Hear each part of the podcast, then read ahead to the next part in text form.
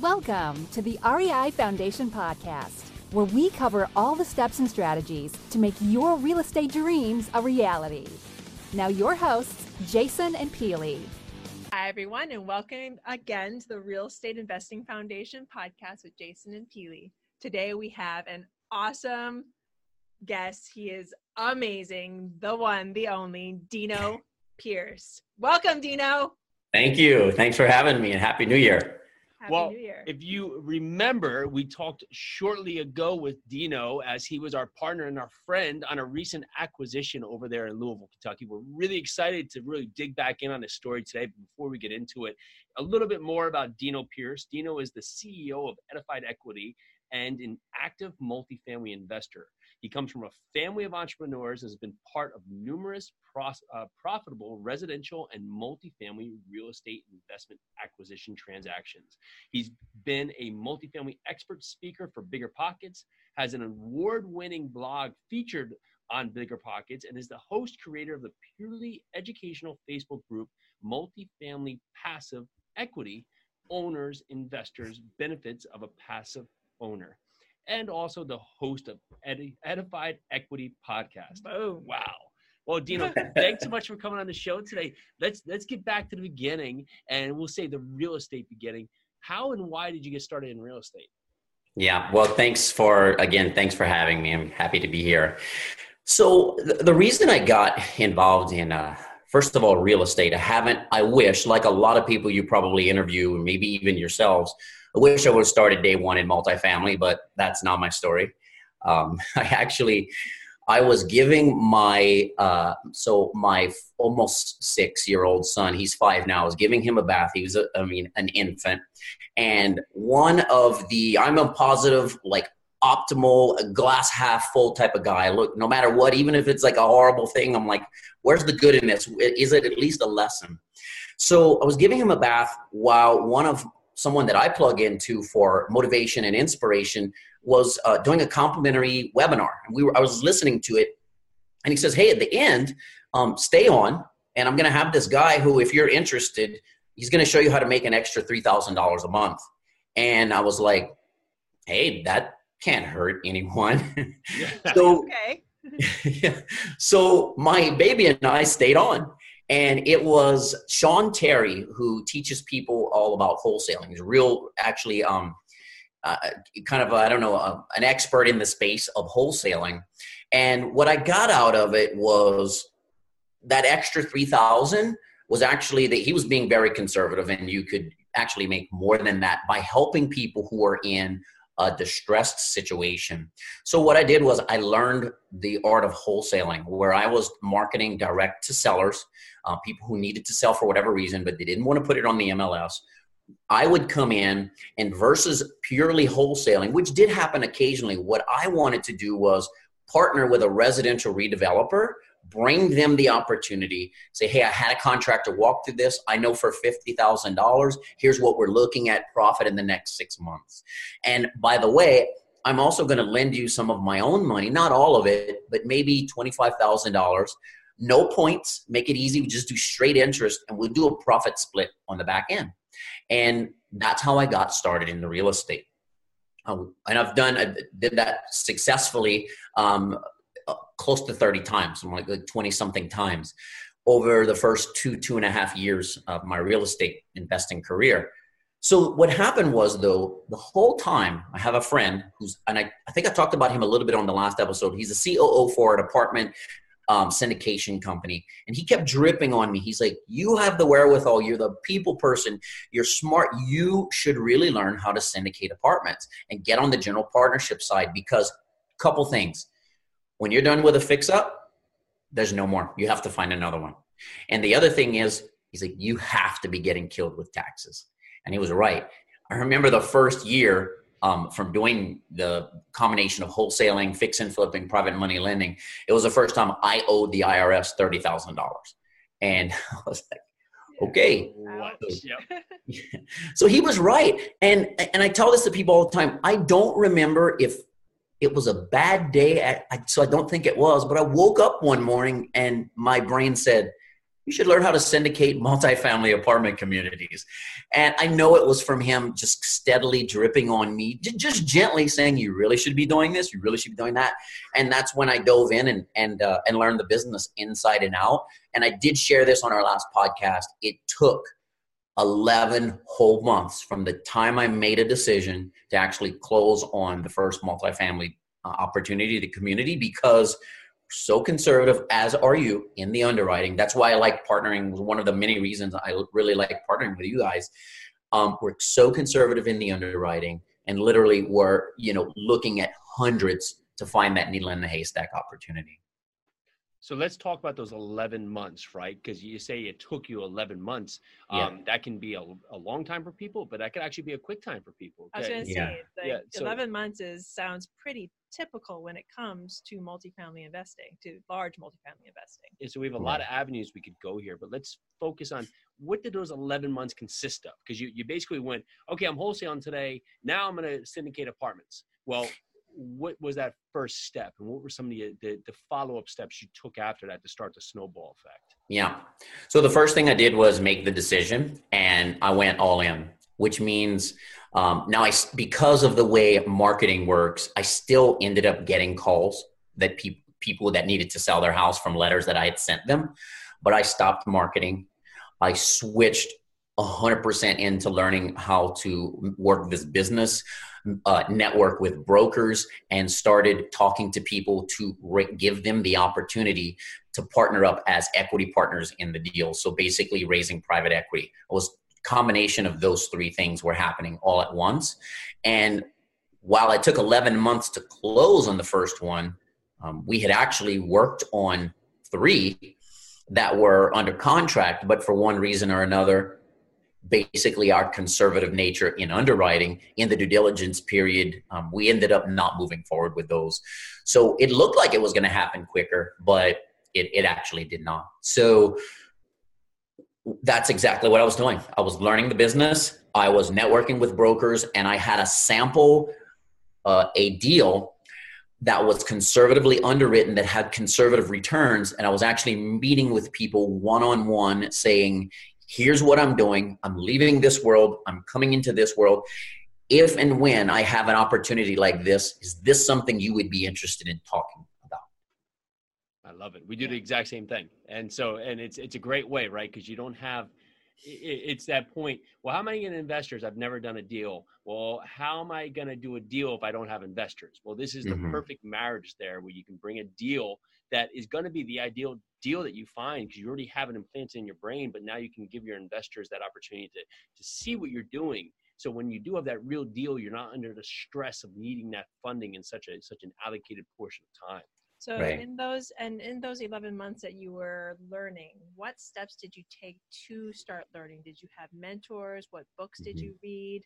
What yeah. did you do in those 11 months to Yeah, so yeah, so I found a I found a mentor, um, and there are there are several I think people that can offer this opportunity. I think one of the best things to do is just like when you find your partners, find someone who's in alignment with you and offers a program that is, you're going to be able to plug into full force. So, for example, if if the mentoring program that I chose meant um, three hour calls, I don't know, every week, that might not be for me because I'm already running a, another business and I'm already super busy. I might not be able to allocate that time. But the way that this program was set up, I could it was plug and play, and um, I also had some live access at, as well. So I was learning when it, it actually it's been the way um, something that has made me successful is when other people are sleeping i find that i'm working. So like early in the morning or late in the evening um, because i'm a hands i'm a like very hands-on dad. I breakfast with my kids. Unless i'm traveling i'm i'm giving them their breakfast. I'm the dinner bath and bedtime dad and that's things that i love to do. So to not take and on the weekends i'm like 100% all in with them as well. So to not take away from that um, I just have you know hours that are stretched. So I was plugging into um, it was more like video recordings. What I also liked about that, and I just had a conversation earlier um, before we hopped on this podcast with someone, and I was telling them the way that I learn is I can take a book or um, a, a, paper, a white article, a, a white paper, whatever it is, and I might have to read it and really dissect it. It might take me five times to go through it, and then I'm like, I got this. Now I can go write a book on it. So I like that because it was it was a combination of video as well as reading, and that's how I learn. So I was plugged into the mentor, but I'm also the kind of person that will fail forward. So I to me the phone isn't a cactus and I picked up the phone. I started calling brokers. I didn't know anyone. I didn't know commercial brokers. What's a good way to, to, to meet them? I went on to LoopNet, not for the deals, but to meet the brokers who had deals on LoopNet and start to get to know them and reach out so I was building my relationships there. And at the same time, what we just talked about, I had a sample deal package that I can take someone to lunch or to coffee or hop on the phone, wherever it was, and go through it with them and say, this is what's happening now. So the combination of learning, failing forward with the with the brokers and the investor meetings, um, that's what I was doing. And I want to just before we go on, I would fail forward with anything, with the exception of someone else's money. That's when having the right mentor and having the right partner, i w- I'm not willing to do that on my own. I would not, even if I had the qualifications to take down my first syndication as a lone wolf, I would not have done it. God, that's so great. So many golden yeah. nuggets right there. So let's touch right? Okay. so many different parts but let's touch on the brokers because people are uh, just like you said you know the, the, phone is not a cactus. They're so scared to have that talk because they haven't done anything. They they they don't know what to say. So that first call what did you say yeah. So what I said was, I looked. First of all, I looked at a few of the deals that they actually had. So, for example, the phone, and this would have been a real sincere phone call, but it might have been something like this. You know, hey, my name's Dino. I'm part of an investment group. I saw a deal on you know one two three Street. I love the deal. I absolutely love it. Um, we work with a group a group of high net worth individuals. They are looking for opportunities so that we can syndicate and put these deals together. Do you have anything bigger? Uh, because sometimes you know it was maybe a, a 16 unit or 30 and we were actually looking for five zero preferably 100 and larger so we can scale best in class third party management. We don't ma- we manage the manager we're not going to actually get in there and you know do the management ourselves and uh, so that got people you leave a lot of voicemails so you have to have I don't like a script to you know where I'm reading from something, but I have in my mind what I'm going to say, and I think conversations work better anyway, and they're more sincere.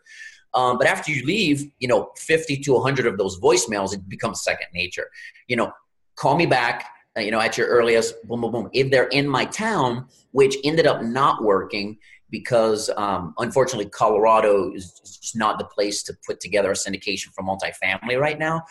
But it's still um, I, I went to lunches, I had phone calls, we had coffees, and it got me in the game speaking with brokers and then speaking their language. Because, as with everything, if we were talking about psychology right now, if we were talking about, um, I don't know, being an engineer, but we're talking about being real estate investors, there's certain, it's almost like they have, they speak their own language. So I'm speaking those, the, the right words, debt, debt service ratio, um, equity, refinance, uh, uh, supplemental loans, you know, things like that, uh, uh, occupancy, their language. So I'm gonna I'm gonna go with that. You again, so many golden nuggets. Just just what you said about you have all the information in your brain. You've done it so many times that you have it by rote, but you can still have a conversation. You're not using a script to talk to these people. Brokers brokers are people. Just pick up yeah. the phone, call them, leave the messages, and take that first step. But the core yes. elements here are you're being specific. You've done your you've done your background check, so you, you mm-hmm. know what they're about. You know what they do. But you come on there with with a value call. I want to buy something larger in your specific market, and you're not there wasting your time and just saying, "Hey guys, I want I I'm learning about multifamily. I want to buy multifamily." Yeah where and that that's where it pans out because they can see you're serious you, have learned the terms you, you, you've done your due diligence on what they can offer and it, that really expands. And i so, love what you said about oh i saw that you have you know the 16 unit or 20 unit and i love that deal. You got anything bigger? Yeah. I love exactly. that. Exactly. Yeah. and then so we we we fast forward on these 11 months and we get to the deal that that now crosses the finish line. You, it's i mentioned we before. So who does that we? We don't need names, but what, what kind of teammates did you now put together? When, Yeah. Where was the location of the deal, and why that location, and what was the first deal? Yeah. So not yeah, yeah, not to be too specific on it, but so it, it this is a team sport, and um, I I will admit um, because we talked about this a little before. But I, I was raised by entrepreneurs, but for the most part, they were entrepreneurs that were also the backbone of their business. So I'm a recovering lone wolf, and I have that mentality where like I can do it, I can take this all down, and no one's going to do it better than me anyway. So you might as well. okay. Yeah, yeah. Good, good pointing So- That, that happens a lot, good and bad. So, so as you can imagine. So, but but in this situation um i needed because you know i i was newer to the game not real estate but multifamily. And by the way if i would have called those brokers and said i've, I've done 27 flips or 20 flips whatever the number was that would not not have made them call me back because they're like okay you're you're speaking you're, you're almost speaking the language but it's a different dialect or whatever. Yeah. you're not speaking commercial. So i didn't even try to use that as leverage because i knew better. But um now you can say in the right way, you can say I have, you know, X years of real estate investing under my belt. That is true. Just don't say it was, uh, you know, wholesaling, fix and flipping and doing my private money lending. So the team consists of someone who could sign on the loan. They have the liquidity, the balance sheet, the track record. A lead operator who had several years of experience wasn't there, you know, first rodeo, as they say. Someone who underwrites conservatively, is active in the opportunity. It also consists of people like myself who are new to the game, hungry to get the first deal, but also patient enough to stick with this, the the rigid underwriting guidelines as far as where the market is going to be, um, you know, how many units, what the returns need to be for the equity partners in order for us to say yes. What what are our minimum acceptance? You know, what's the minimum we're going to take to make it work for that side? Um, it was in Tennessee in a market that was exactly what we always look for. It was undervalued, underappreciated, unappreciated. However, all the research, especially on the local level, showed this is the right place to be. And um, it's kind of like I said on a on a recent podcast that I did. You know, we want to be in Austin before it's Austin. That because that's when um, the appreciation we can really benefit from it, but the deal has to work even if it doesn't become Austin. Um, so it was over 50 units, check.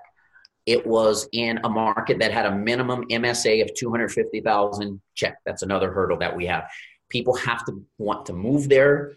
The economy has to be growing, check, check.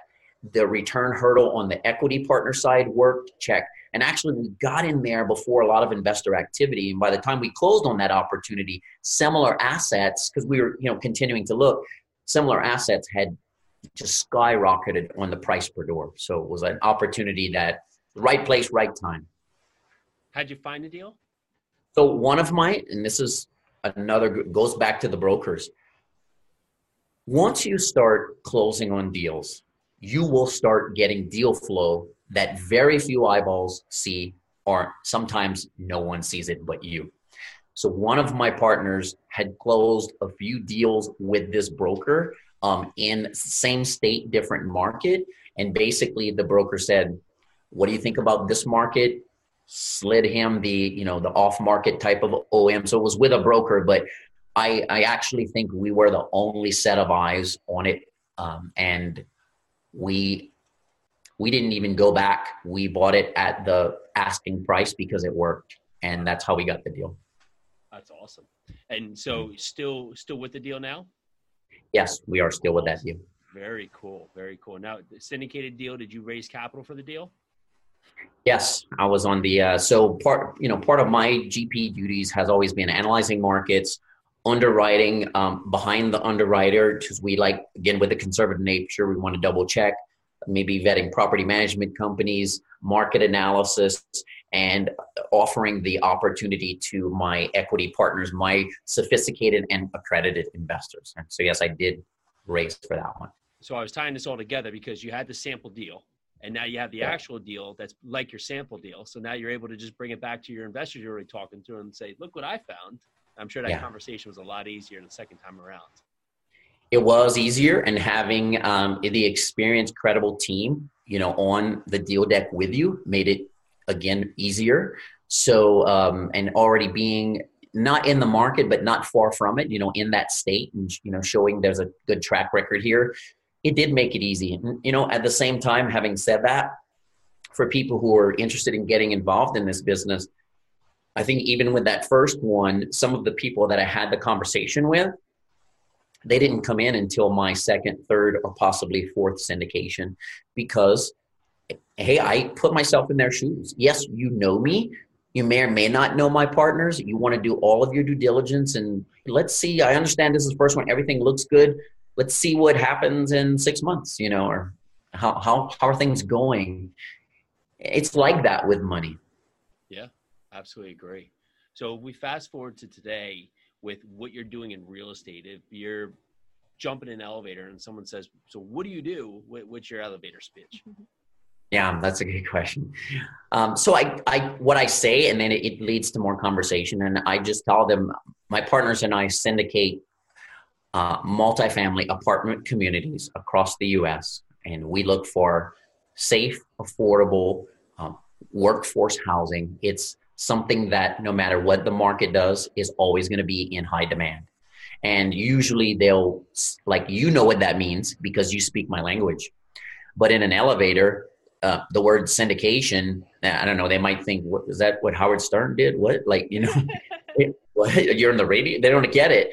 And then you, you know, you explain how, you know, there's equity partners and they come in just like you would invest into the stock market. The difference is you're going to get phenomenal tax benefits as well as cash flow along the way. And then when we refinance or sell, you're going to get profits. If we refinance, those profits are going to be um, tax free, and you can take that money and do what you want with it, or put it to work in another deal. And you know, so I kind of it, it, opens the conversation. And maybe I should get. I know there's there's like um, a very credible gentleman out there who says you need to have that.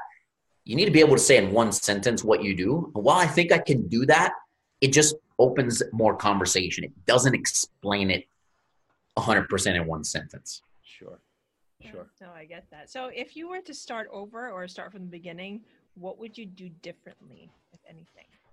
Yeah, so it's like like we said at the beginning. I would have, I would have listened to my friend, and not let him drip on me for about a year before getting into multifamily, and I would have started with multifamily, but taking back to bathing my baby, that would have had to have been what the extra 3000 a month was on that's not what it was on but ultimately it led, led me to the real estate world which led me to that friend which led me to syndication So that said, for all of those people, uh, investors out there who are listening to this, who do only single family or small multifamily, what would you say to them? To, what would you drip on them to get them to hop over to multifamily?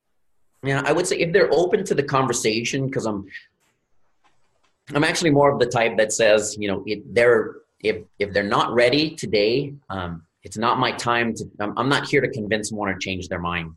They're to learn um, and then eventually you know maybe they'll come back to me maybe they won't. But if they're open for the conversation and said well why? Why did you leave? Why should i be doing that? I would say number one for me and this is sincere maybe not everyone in our industry but for me there is a why. I feel good about providing the single mom the single dad the family living paycheck to paycheck whatever it is a safe affordable place to live and we can create a community and they're happy there. Like that is their home. There's a that is my why tied to it. I really get good feelings from that. Number two I'm also offering my equity partners an alternative investment opportunity other than the stock market that's going to give them, so I'm not even talking about me, is going to give them the tax benefits when we talk about cost segregation, accelerated depreciation. It's going to give them cash flow and it's going to give them that profit sharing. And then finally you bring in you bring in me. Of course, I'm I'm privy to that as well, being on the general partner, the managing member side. And then it goes a little bit further to say if you have kids, this is something that I always talk about. There's an investor friend of mine sent me um, a little cartoon where there's two kids are playing with a train set, and one kid says to the other one, So what did you want to do before you gave up? And because you think about that, what kids ask your kids. I'm gonna. My kid today was telling me. Um, I'm sorry. This weekend he was like, um, you know, Dad, I talk about I'm gonna be a, a shark explorer and a fireman um, and a paleontologist. But he's like, but I'm I'm always gonna say paleontologist. So you know, if I can pass this this business onto them, if it's something he wants to learn, he can be a paleontologist or a fireman or like my daughter wants to be a dancer and they don't have to worry about creating a pile of cash to live off of when they retire because I'm teaching them to set up a stream of cash today. So whether they want to go and go on missions and volunteer and help people and make nothing because they can, I want to give them the opportunity to learn this business. I love it. Boom. I love it. I'm wow. thinking of the movie Step Brothers for a funny with uh, with Will Ferrell and John C. Reilly, where the dad's like trying to give an example. And he's like, "I always wanted to be a T Rex, and I was the best T Rex. And all of a sudden, I got to be 18, and my yeah. said, you have to go get a job." I just kept thinking, if I just was that T Rex today that I wanted mm-hmm. to be, but I forgot how because I gave it up. And that's right, you got to go after it, right? Yes. And and so yeah. I, so the story back, back to track. I was yeah. gonna say the story is you're going to give your children this business so they can too be T Rexes. Yes. Yeah. yeah. I love it. Yeah. So if he wants to, yeah, that's what he wants to do on the weekends because we live in Colorado. There's dinosaur stuff everywhere here. Yeah. If he wants to dress up in his T Rex outfit and go like interact with kids, like that's what he wants. And because he's able to do that, because I'm able to pass this on. And again, they might, because daddy does it, they might want nothing to do with it, but at least they had the opportunity. Yeah, it's awesome. So, so no, I have one. If, what's a mistake you've made that you would absolutely make again because it's been instrumental in your growth as a real estate investor? Mistake I've made that I would do it again because of my growth. And it could be a learning lesson, it could be hmm. a fail forward, it could be anything if anything pops to mind. Yeah, I mean, I, it would be it would be the fail forward, you know, minus the money part where other investors put their money, it would be all the failing forward. So every phone call that I've made or voicemail that I've left maybe didn't wasn't perfect, but it doesn't matter. Now now I'm ready for it. Same thing with meeting with meeting with an investor. Maybe the first few meetings didn't well, I, I wasn't a pro and I didn't have the lingo down and I jumped in before. But I think taking that action and you really on the job training kind of thing. There's nothing that replaces that because that that saying um, it's it's Zig Ziglar says I don't know if it's his original, but I've heard him say before if you wait to leave your carport or your garage till all the lights are on green, you're never going to leave. Yeah. You have to you have to get out there, be willing to have a few red lights, yellow right, yellow lights, maybe even get a ticket. But you've got to be willing to get out there and fail forward. And looking back on it, there was some, um, you know, I'm relentless in my follow up. And going back to, you know, this is money, it takes time. You got to play the long game. Maybe my follow up is too relentless, but it's it's what I know and it's what has worked in other industries and businesses in the past. So I've learned a healthy dose of how to follow up the right way without seeming um, too aggressive. Because in actuality, I'm really, I'm off. I'm bringing people. If, if, when I'm talking about an equity partner here, I'm actually bringing you money.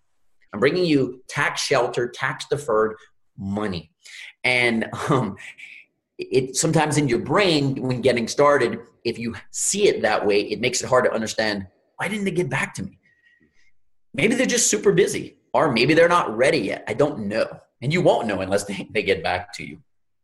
That's perfect, right? Is that you you can't have all the steps predicted for you because you'll never grow, you'll never get anywhere. And you, you have to stumble through it because you get the good questions from people and you you can't predetermine what those questions are because you may not understand that certain people may be more analytical than another person uh but may be more century when you're talking to them about investment strategies and so right. when you have those conversations you you start to understand how they how they want to see a deal and it helps you be really better at what you're doing to prepare yourself for future conversations so and also on. a small highlight on the your your conversation and what you say I've heard you say this word probably 10 times since we started this podcast opportunity. I'm giving you an opportunity. For all our listeners out there, this is something that you need to ingrain in your speech. What, whether Mm-hmm. you're talking about multifamily, single family, whatever, when you're talking to other investors, you always say the word, I'm giving you an opportunity. Yes. So, is there a person that you, you look up to or admire, whether it's eh, real estate, family, friends, that that that has taught you a lesson that you still really transcend with today? Yeah, there's so many people um, that that's so that's hard. I mean, because I've been through. I've we talked. Uh, I would say my gra- my grandmother, who I'm actually hoping to see in February of this year. I'm gonna make a. I'm on a business trip in Louisiana, and I'm gonna see her. But it's my. I was raised by strong, like powerful women, and um, she for sure. And I talked about this on another podcast, but she was the first one. Well, she you know truly loved me, but she was the first one to I think give me a, a, a dose of mentorship that will stick with me forever. Where when she grabbed me when I told her I wanted to do something and I was afraid, and she literally like kicked into mentor mode and said, "If you're afraid to do that." I think you should do it like right now because you she said baby you have to overcome your fears in life. So i would say yeah my my grandmother. And Mothers are probably best friends. yeah. Yeah and and that and i i talked the whole told the whole story on um on scott bauer podcast but in in the lightning round when i so i did it i was afraid to swing across we were swinging on this rope on a camping trip and letting go and landing in it was like a, a river where it was deep enough and it was fun but i don't know i wanted to be tarzan i didn't want to let go i wanted to land on the bank but i was afraid to get hurt but she was like, "No, you need to do this." And um, when I did that, it positioned me. I've always, I'm from Louisiana, grew up in the Gulf of Mexico. I've always been a really strong swimmer. When I landed, and yes, my ankle did hurt. Two girls, I would say nine and eleven. One girl was standing on the other side of the the riverbank, saying, "My sister's drowning. My sister's drowning," and it put it positioned me. I didn't even think. I ran like a fullback that had the ball to win the Super Bowl with the time ran out, and um, and I saved that little girl. And people people were on. Um, it's I call it a beach, but it's more like a creek bank that's sandy, and like adults were standing up clapping, like cheering. Wow. So that's probably why she comes to mind because if I wouldn't have done that, I might not have been in the right position, and maybe maybe no one else was either. Wow. Wow. I just, Thank you for that. I'm like, my heart is palpitating. That's like, that's an amazing story. Thank you for sharing. Yeah, no, I. That's why when you say first one, it it's all it's, it's probably always going to be her. Good. It's always the best one to come to mind, right? So thank you. Mhm. What Yeah, is- you're welcome. What is your big why for for doing everything you do? Well, like I said, um, even with the multifamily and everything, other businesses, it's always been I I am a helper. I like helping people. I mean, I have a business mindset. I understand what it takes to drive a business, but I find if your business is geared around filling a need and helping people, that you can be successful. And if you put that first, it's almost hard to go wrong. So on the multifamily side, I'm I'm thinking of the mom, the dad, the family who needs that place to live.